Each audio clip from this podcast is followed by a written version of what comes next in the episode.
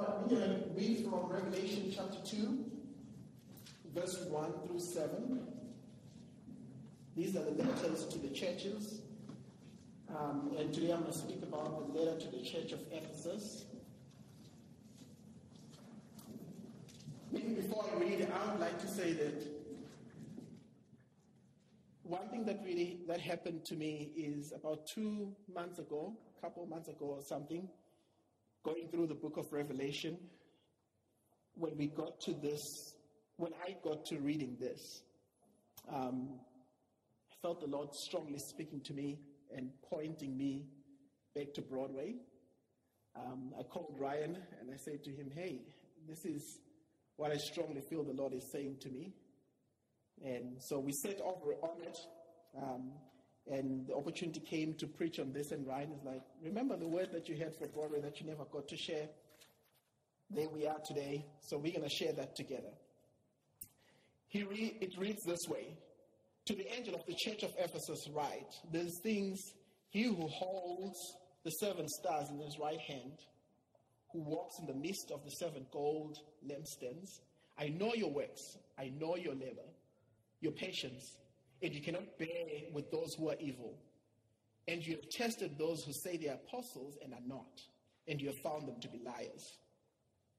And you have preserved, sorry, you have persevered with patience and have labored for my name's sake and have not become weary. Nevertheless, I have this against you, that you have left your first love. Remember, therefore, from where you have fallen, repent and do the first works or else I'll come to you quickly and remove your lampstand from its place unless you repent.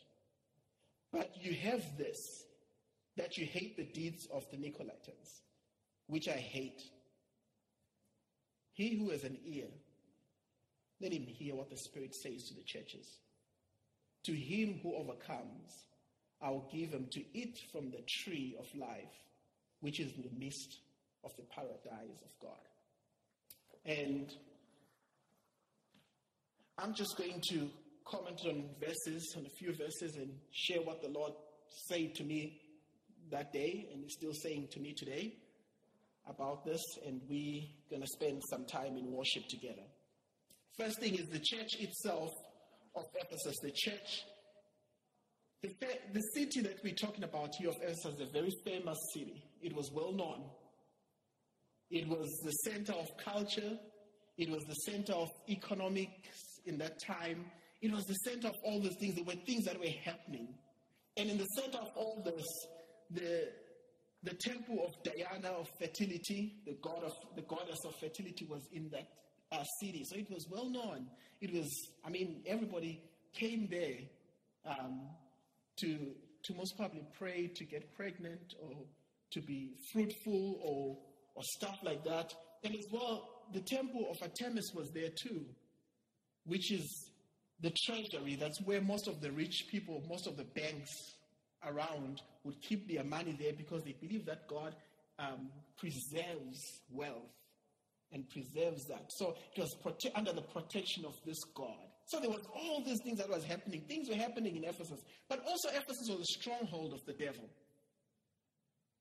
And it was a stronghold of the devil because all sorcery and all those things were found in Ephesus. With multiple gods, with multiple temples, with multiple things. It was one of those places where there was no morality. That was Ephesus. But then the church of Ephesus was famous too. The church of Jesus Christ that was in Ephesus was famous too. In that, number one, Paul ministered in Ephesus. Imagine if Paul came to minister here at Broadway. Paul ministered at Ephesus. Priscilla and Aquila, that we hear about, were in Ephesus. Timothy ministered in Ephesus. And even according to history, John himself, the writer of the book, ministered in Ephesus. That's a liturgy of all these amazing speakers. That's a liturgy of all these amazing apostles who were pastors at a time, at a specific time or at a moment for Ephesus. So Ephesus was a place of great privilege. Ephesus church was a place of great privilege, of great preaching. of the Word of God. It was rich. It was a rich church in those kind of ways. Everything looked good for Ephesus. It looked good. And then he goes on and says, These things says he who holds the seven stars in his right hand, who walks in the midst of the seven gold lampstands. He holds the seven stars. The church is not held by its pastor. Let me repeat again. Broadway is not held by Ryan. The church belongs to Jesus Christ. He holds the church. We can be we can be servants in the church. We can be leaders that are servants in the church.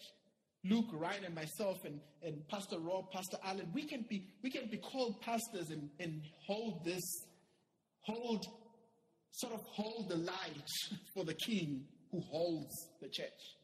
The church does not belong to us, it belongs to him. The Bible tells us that he who holds them it's a word that speaks, it's a powerful word that speaks of having, being the master of. It's a word that speaks of having possession. Not only just having possession, but retaining that possession. So Jesus holds the church. It belongs to Jesus. It does not belong to me, to the elders, to Ryan, to whosoever. It belongs to Jesus. This body here at Broadway belongs to Jesus. He holds it. He holds it securely. The people that are in here, you and me, He holds us. He owns us. He's the king. And then he goes on and he says, I know your works. I know your labor. I know your patience, that you cannot bear with those who are evil. And you have tested those who say they are apostles and are not, and have found them to be liars. And you have persevered and had patience and have labored for my name's sake and not become weary. He says, I know your works. He knows us individually. He knows us as a church. And in this stance here, he says, he looks at the church and he says, I know your condition. Broadway, Today, Jesus says, I know your condition. There's a song we sing back home, and it's in Zulu, and I don't know how to put it in English, but I, it just welled up as I read this. The song goes, Unge kuzifihle kuye Unge kuzifihle kuye Ungazifihli izono abantu bengakuboni kodwa kuzifihle kuye. The song simply says you cannot hide from him because he knows it. We can hide. The church in ephesus had hidden things. They looked good on the outside but they had things that they had hidden but they could not hide it from him. Broadway, we might look good on the outside but if there is something that needs to be dealt with and needs to be work, worked on, he knows it. Sims, you might look good on the outside and have everybody say, oh, awesome, he's an awesome guy. He's a great youth leader. He's a great he's church pastor. He's great in this. But if there's something inside, he knows it. I can't hide. I can hide it from you, but I can't hide it from him. And I want to challenge us today that as we listen to the word today, let us ask ourselves, what is it that I'm trying to hide from him? Because whatever we are trying to hide from him, it fails because he knows. It's not hidden to Jesus, it's laid bare to him. Our hearts are laid bare to him.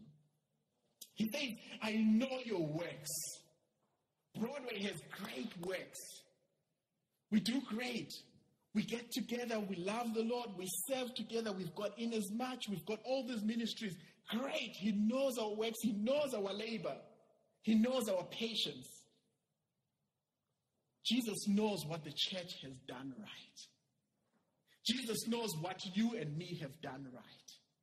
He doesn't just look at the wrong, but He knows the good as well. He's not there just to point a finger and say, You're wrong there, you're wrong there, but he's also to encourage you that, Good job, you're doing a good job there. And he says to this church, I know the good works. I know your steadfast endurance. That's what he says to them. This church was solid rock church. From the outside, it looked like a solid rock church. Everything was going well. They were steadfast. We have been steadfast.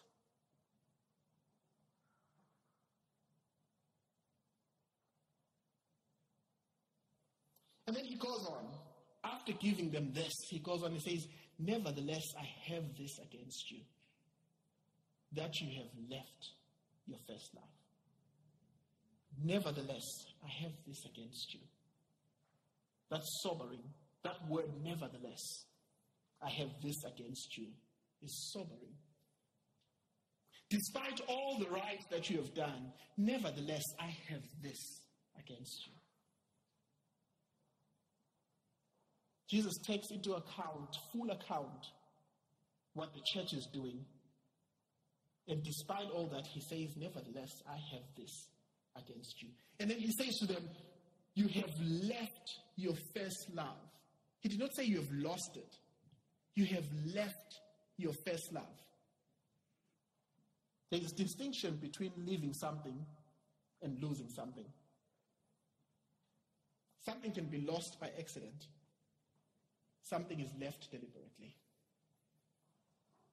When we lose something, we don't know where to find it. But when we leave something, we know where to find it. We might look great on the outside, Broadway. We have left something. That's what the Lord said to me. We have left something. We have left our first love. We've been busy doing, running, rushing, doing the works, doing all these great things, but we have left the first love. I, I, want, I want us to think about this. Corinthians tells us that any works that we do without love, they amount to nothing. They're in vain. It's Corinthians 13. Am I right? Am I right, Broadway? It says we, we, we're like a, a gong if we have, don't have love. We might have all things right, but if we have left our first love, we are like a gong. Who's, what first love is it talking about? The love for Jesus and the love for one another. What did Jesus say when he was asked which is the greatest of commandments? They asked him, Lord, which one is the greatest of commandments? And then he said something. He didn't mention one, he mentioned two. He said, Love the Lord your God with all your heart, with all your strength, with all your might. And the second one is love your neighbor as you love yourself. Love one another. What Jesus, what did Jesus pray for in John? That they would love one another and they would be known for loving one another. Broadway. Paul said, be careful that in biting each other, you don't devour each other. Broadway, we've been biting each other. Be careful we don't devour each other. Where is our first love? It's good to have great doctrine. It's good to be straight on certain things. It's good to be straight on what we believe, on what we walk on. Great. It's good to do all the things that we are doing. But let's not forget, let's not leave the first love. Love is what makes our doctrine alive. Love is what makes this alive in us. We might know the truth. The Pharisees knew the truth. They knew the, the Quran, the, sorry, the, the, the, um, the Torah, not the Quran. The Torah back to back. It's the same thing. I was going to go to as well. The Imams know the Quran back to back. But if there is no love in it, it is useless. Jesus came against the Pharisees all the time because they knew the law. They practiced the law to the tenth. But there was nothing in here. When we start to practice stuff without love, it becomes useless. We are called to love one another. We are called to love the Lord with all our heart, strength, soul, You cannot say you love God's family if you don't love Him. You cannot say you love God if you can't love His family. The Christian church in Ephesus was a working church, busy church. We are a working church, busy church. Sometimes focus on working for Jesus eclipses the relationship with Jesus. Let us not be the people who work for a king and have got nothing to do with the king that we work for. When people are in ministry, there's always a danger of being in ministry and forgetting the master of the ministry. And I want to encourage us as Broadway. We are called to love the Lord with all our heart, soul, mind, strength, and then love our neighbor as we love ourselves. Spurgeon says something that I really liked when I was reading through this and studying through this. He says that a church has no reason for being a church when she has no love within her. Or when the love grows cold. Lose love, lose it all. Church, when we lose love, we lose it all. We have no reason being a church when we don't have love. He says, You have lost your first love. I, I, want us to think about this. Think about this. I want in, each individual to ask yourself each time that I've corrected people, each time that I've gone to somebody because I want to correct a certain thing, or I've avoided so and so because I don't, is it out of love?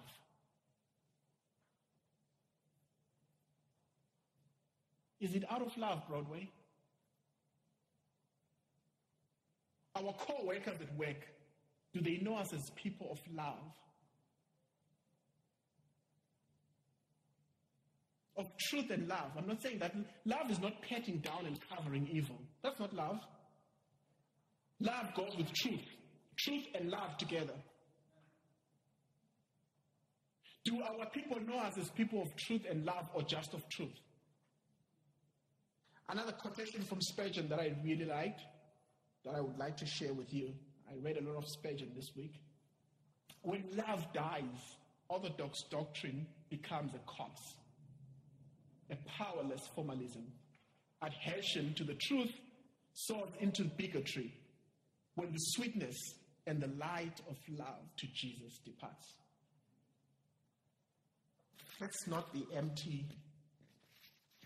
Let's not be empty. Empty vessels that make noise. We might know the truth, but knowing the truth goes with love. Says, You have left your first love. Broadway, we have left our first love. What is our first love? What are some of those things? I'm gonna go, I'm gonna I'm gonna try and rush through this. Things are not as they used to be. Let's be honest with ourselves.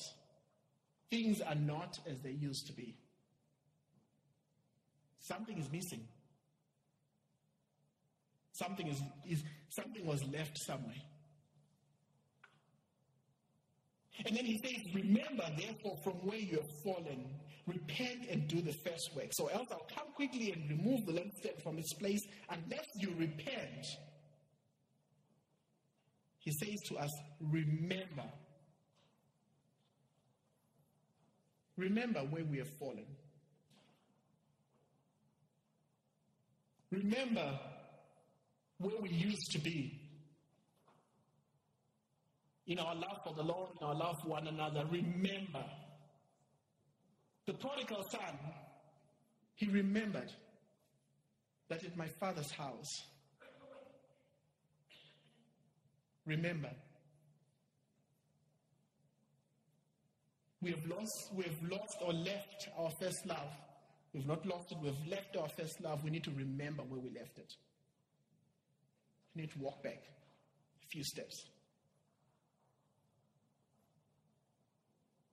He says, repent. The repent there is not a command to feel sorry. It means to change direction. Yes, there is sorrow that goes with it, but that's not all. It doesn't end there. It means to change direction, to go a different way.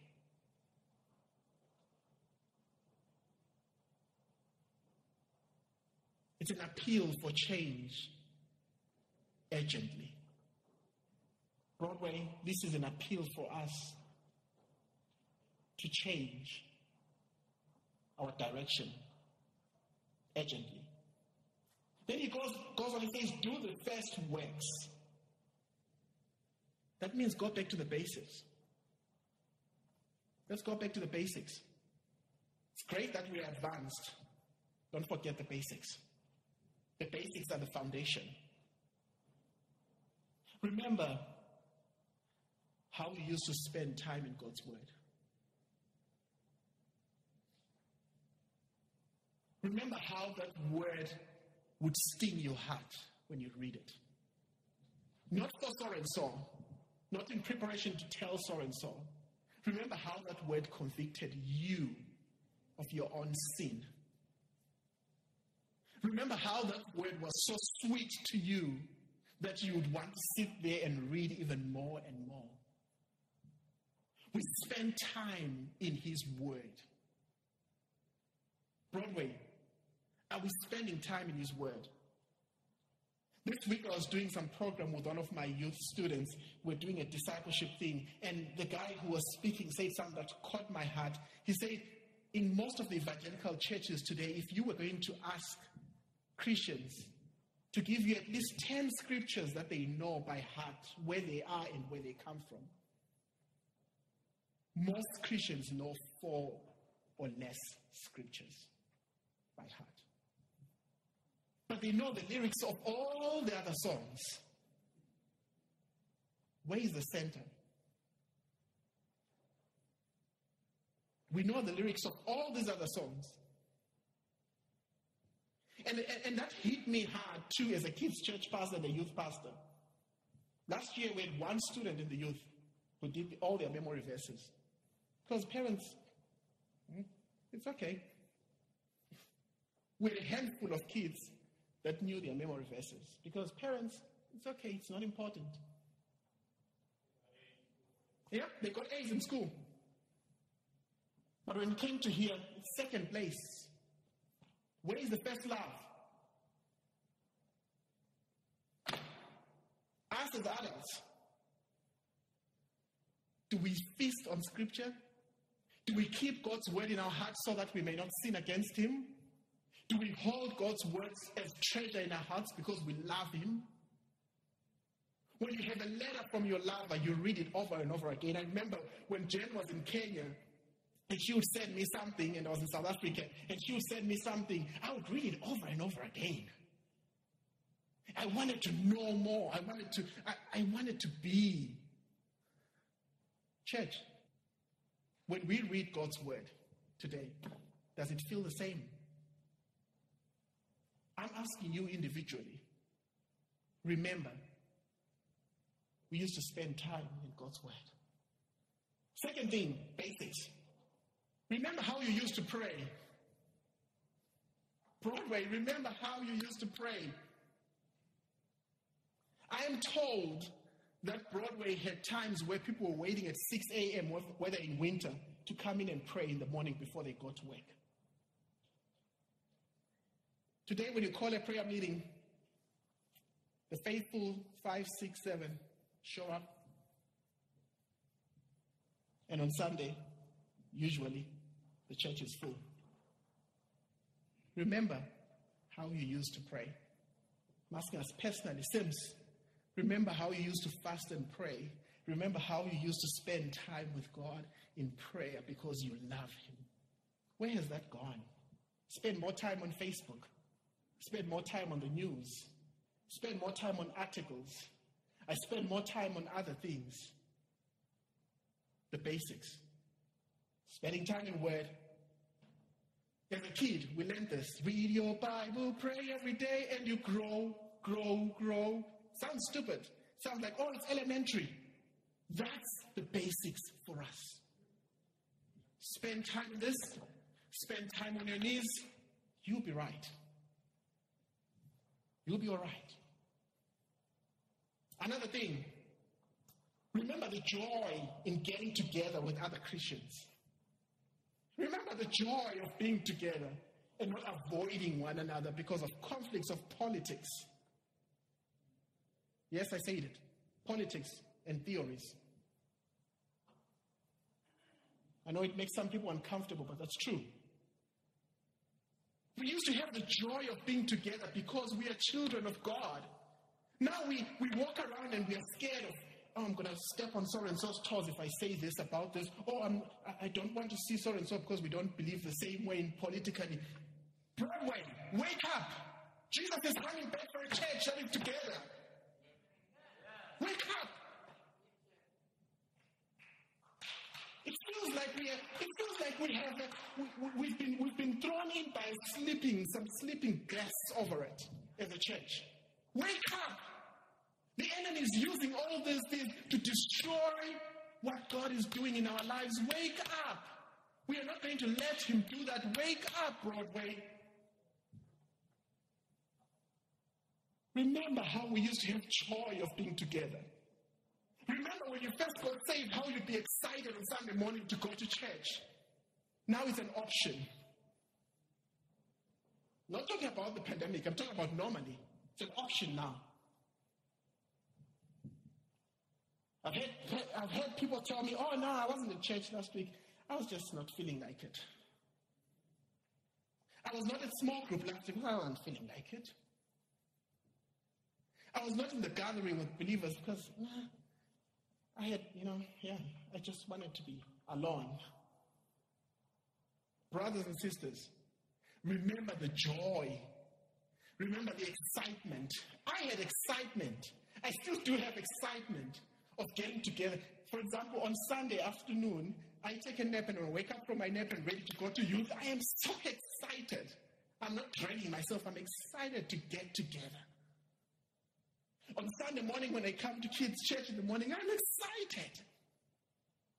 Church, where is our excitement for getting together? Another thing, remember how excited you were for telling others about Jesus. Not telling them about theories, not telling them about whatever, just telling them about Jesus, Him crucified and resurrected, and what He has done for me. Nobody can argue with your story of what he has done for you or for me. How many people have you told the story of Jesus to lately? I'm not talking about the story of politics. I'm talking about the story of Jesus. The King. The one that we are here for. The one who holds, who is in the center of it all. And he says, Or else I'll come quickly and remove your lampstand from its place. But anyway, before we go back to that, heard the stories of Broadway. Heard the stories that Broadway came. There was a time where there was a pornographic shop here, and Broadway went against it and, and, and protest, protested it until it closed down and bought the building, and now it's our in as much. Things done out of love for God. Things done out of love for God and His people. Where are those things? Bring back those days, O Lord. Says, or else I'll come quickly and I'll remove the lampstand from its place. In 1 Samuel chapter 4, we read, This is sobering for me, so I felt the Lord is saying to me and to us as Broadway. 1 Samuel chapter 4, we read the story of Eli's kids. They went to war with the ark, and both of them were killed. And when the messenger got back and told Eli, who was an old man, that his sons were killed, he was fine. But then the messenger said, The ark of the covenant has been taken. Eli fell down, broke his neck, and died. And then, when the message got to his daughter in law that the ark of the Lord, yes, the husband is dead. Awesome. Sort of. He doesn't, she doesn't really eh, react much. But when he, she hears that the ark of the covenant is gone, the Bible says she gave birth to a son and called him Ichabod, which means the glory has departed. Has departed. Are we going to be the church that the glory has departed on?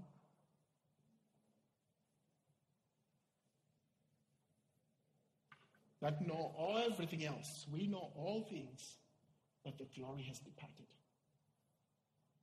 We have great knowledge, but the glory has departed.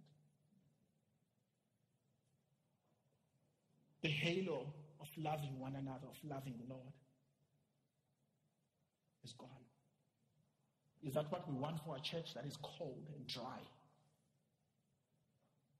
Very sound, but cold and dry.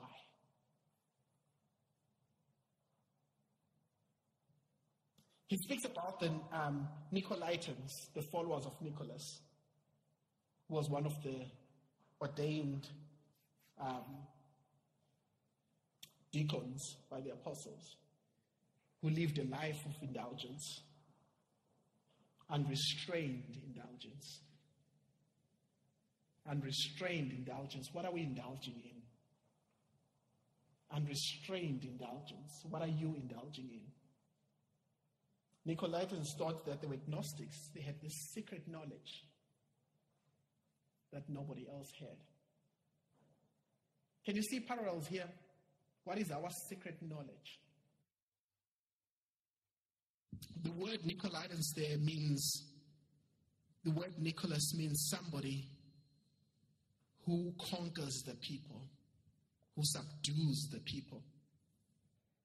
What is it that is subduing us? What is it that is conquering us? Our secret knowledge is that we know, or the love of Jesus. And Jesus uses this word of which I hate. This is amazing coming from a Savior whose name is love. He says, I hate. I hate this. Lord, help me not to be part of not to be part of anything that you hate. And then he goes on and says, He who has an ear, let him hear what the Spirit says to the churches. Look at the worship team, you can come forward, guys. I'm going to finish up. He says, He who has an ear, that qualifies anybody who can listen. Broadway that qualifies us. We have an ear. Let us hear what the Spirit is saying. Not just to the church, to the churches.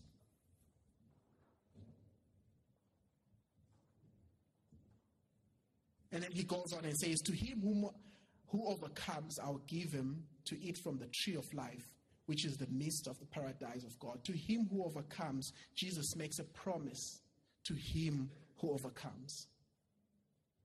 I know we always think of overcoming in other ways, but in this instance, I, I, I strongly feel that because of what Jesus is talking about, the overcoming here is being in a place where we have found our first love and added all these good things that we're doing but found our first love. Don't leave the good things that you're doing because you'll be making another mistake. Take them with. Go back. Find the first love. Bring it in with all the other things that you're doing. The promise is to eat from the tree of life. The promise is restoration. And I want to encourage us today to spend some time in repentance. God is calling us to repentance as Broadway. Let's remember where our first love is at. Let's go pick it up. Let's come back and carry on. Praise God, we have not lost it. We have left it. We're going to go back. Let's spend some time in worship, and then I'm going to after the first song, I'm going to speak a little bit more and then we're going to sing another song and then we're going to close. But I want, as we sing this, I want us to go back. Let's Turn, turn around. Make a U turn. Let's go back.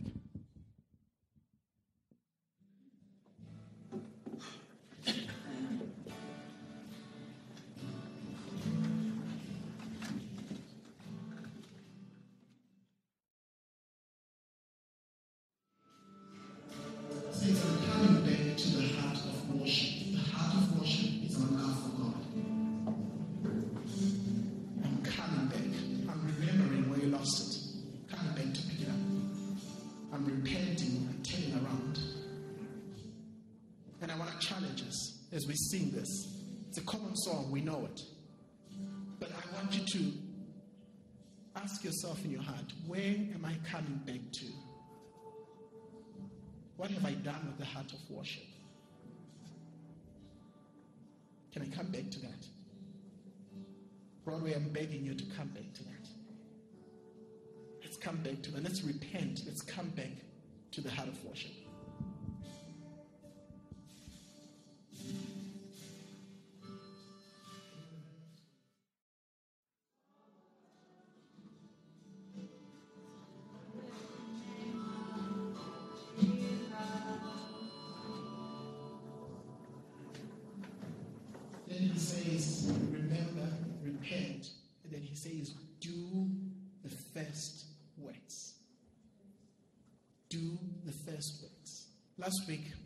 Reminded us again that Jesus is to be the center. Do the first work. I pray that this, as we sing Jesus be the center, it will be a prayer for us. Jesus be the center of my life. Jesus be the center of your church here at Broadway. Not only here at Broadway, be the center of your church in this country, be the center of your church in the world.